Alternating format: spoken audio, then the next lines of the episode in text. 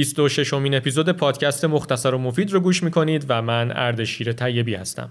این اپیزود در فروردین 99 و در شرایطی داره ضبط میشه که ویروس کرونا داره همینجوری جلو میره و هنوز معلوم نیست که آخر ماجرا به کجا ختم میشه. داشتم در این فاصله به این فکر می‌کردم که نکنه جدی جدی منقرض بشیم. بعد یاد پارادوکس فرمی افتادم که یکی از تئوری های معروفش اینه که اگر حیاتی در سراسر گیتی وجود نداره دلیلش اینه که شرایط حیات در جهان خیلی سخته و یا هیچ گونه ای نمی‌تونه به وجود بیاد و یا اگر به وجود بیاد مثل ما نمی‌تونه زیاد دووم بیاره. یه قدری کنجکاوی کردم و این شد موضوع دو تا اپیزود که اولیش همینیه که دارید میشنوید. در قسمت اول پارادوکس فرمی رو توضیح میدم و در قسمت دوم هم برخی از ایده ها و جواب های معروفش رو با هم بررسی می‌کنیم. فعلا قسمت اول پارادوکس فرمی.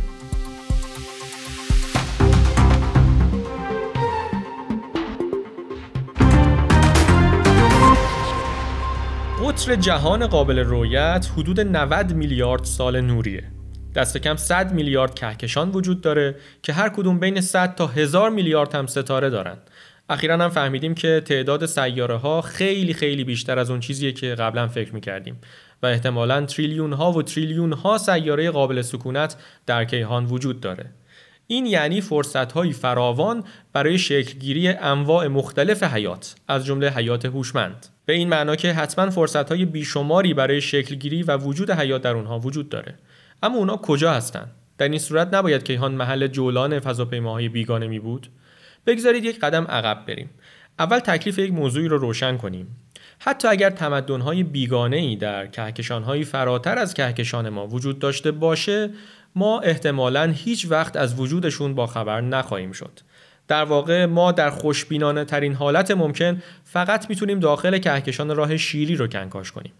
بنابراین هر چیزی خارج از خوشه کهکشانی خودمون که در اصطلاح بهش گروه محلی هم میگن برای همیشه از دسترس ما خارجه. چون کیهان همواره در حال انبساطه و همه چیز در اون در حال دور شدن از همه. ما حتی اگر فضاپیماهایی بسیار سریع هم داشته باشیم میلیاردها سال طول می‌کشه تا به کهکشانهای دیگه برسیم. این یعنی سفری بسیار بسیار طولانی در خالی ترین بخش های کیهان.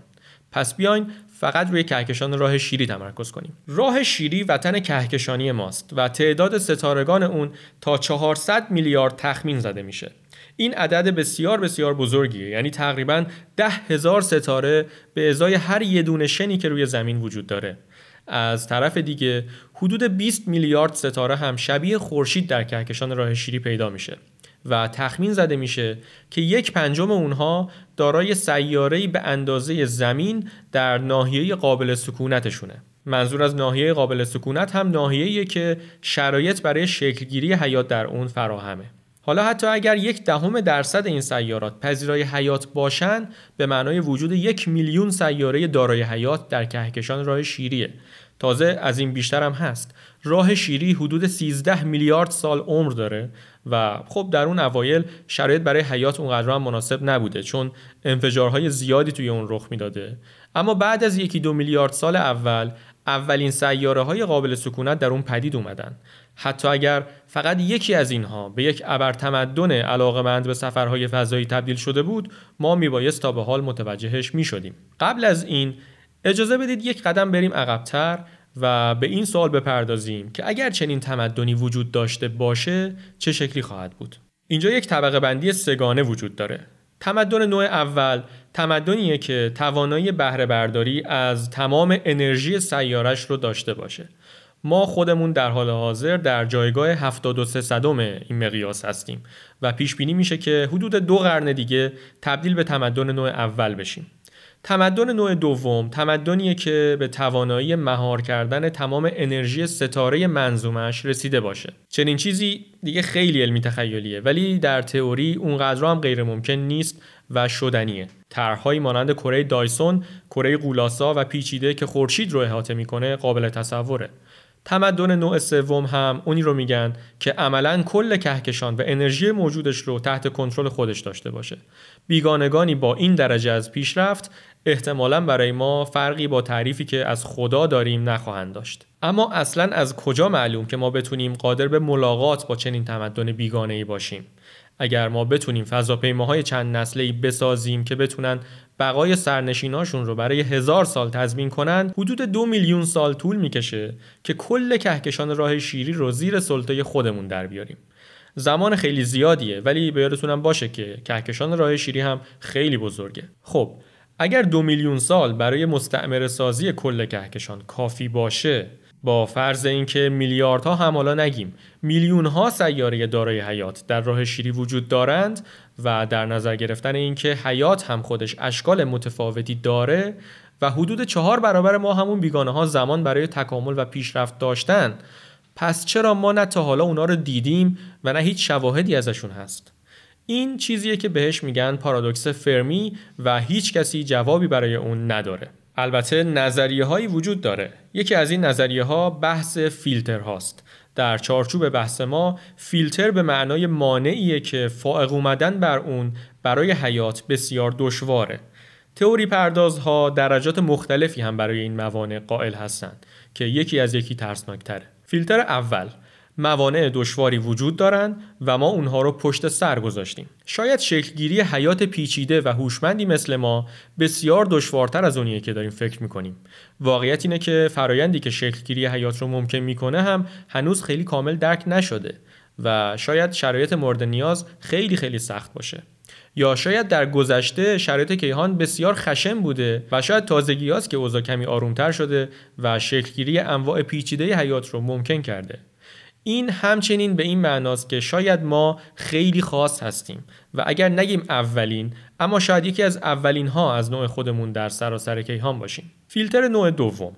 موانع دشواری وجود دارند که ما هنوز بهشون نرسیدیم. این یکی واقعا برای ما بد خواهد بود. شاید حیاتی به هوشمندی و پیشرفتگی ما در کیهان فراوان به وجود اومده باشه ولی بعد از رسیدن به نقطه خاص از بین رفتن. نقطه‌ای که هنوز پیش روی ماست و ما بهش نرسیدیم. مثلا اینکه تکنولوژی های شگفت انگیزی در آینده به وجود خواهند اومد. ولی وقتی که به کار بندازیمشون سیارمون رو نابود بکنند اگر این حدس درست باشه احتمالا آخرین جملات هر تمدن پیشرفته ای که قبل از ما در کهکشان زندگی می‌کرده این بوده که خب راه حل تمام مشکلات بشر رو پیدا کردیم و دیگه کافیه فقط این دکمه رو فشار بدیم و بوم. اگر چنین باشه میشه گفت که ما به پایان بشریت نزدیکتر از آغاز اون هستیم. یا اصلا ممکنه که تمدن نوع سوم پرقدمتی وجود داشته باشه همین الان که بر کل کهکشان مسلطه و داره بر ما و بقیه انواع حیات در کهکشان راه شیری نظارت می‌کنه. و هر زمانی که یک تمدنی در کهکشان به اون مرحله خاص از پیشرفت برسه اون رو در جا نابود می‌کنه. احتمال دیگه اینه که شاید یه چیزی اون بیرون باشه که به صلاحمونه هیچ وقت کشفش نکنیم. به هر حال هیچ راهی برای دونستنش نیست. و حدس آخر. شاید ما تنها هستیم. در حال حاضر هیچ گونه شواهدی از وجود حیات در جای دیگه نداریم. هیچیه هیچی. کیهان خالی و مرده به نظر می‌رسه. نه هیچ کسی برای ما پیامی میفرسته و نه کسی تماسای ما رو جواب میده. ممکنه ما گرفتار روی یک تکه سنگ مرتوب کوچیک در کیهانی بینهایت مطلقا تنها باشیم. اگر از تصور چنین تنهایی عظیمی میترسید نگران نباشید. این ترس واکنش احساسی درست و دقیقیه. ما به خصوص در زمانه بحرانهای اگزیستانسیالی مثل همین ویروس کرونا که جهان رو در زمان ضبط این اپیزود به خودش درگیر کرده و یا در تعامل با خطراتی مثل هوش مصنوعی باید این رو در نظر داشته باشیم که اگر ما منقرض بشیم به همراه ما تمامی آنچه که ما رو به انسان تبدیل کرده هم تمام شوقها و تمام عشقها تمام اختراعاتمون تمام کنجکاوی هامون هم نه فقط بر روی زمین بلکه در سراسر گیتی از بین میره. ما به احتمال خیلی خیلی زیاد تنها هستیم. بنابراین نه فقط مسئولیت بقای خودمون و آیندگانمون بلکه مسئولیت حفظ حیات هوشمند در کل عالم هستی بر دوش ماست. اگر قضیه اینطوری باشه اون تمدنی که قراره به ستاره های دیگه سفر کنه و تبدیل به اولین تمدن نوع سوم بشه اون خود ما هستیم. ما ایم که باید شعله لرزان حیات رو روشن نگه داریم و اون رو در کیهان گسترش بدیم و تا زمانی که کیهان هست اون شعله رو زنده نگه داریم. عالم هستی اونقدر زیباست که حیفه هیچ کس اون رو تماشا نکنه و همینجوری به پایان برسه.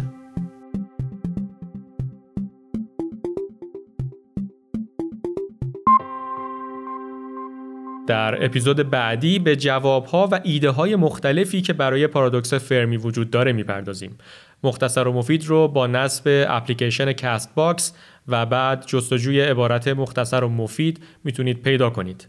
همونجا می‌تونید نظر خودتون رو هم درباره هر اپیزود بنویسید و نظرات دیگران رو هم بخونید. این پادکست همچنین یک کانال یوتیوب هم داره که توصیه می‌کنم سری به اونجا هم بزنید. حتی اگر مشترک پادکست هستید باز هم قول میدم که کانال یوتیوب ارزش جداگانه ای برای دنبال کردن داشته باشه. من اردشیر طیبی هستم و آنچه که میشنیدید اپیزود 26 پادکست مختصر و مفید بود.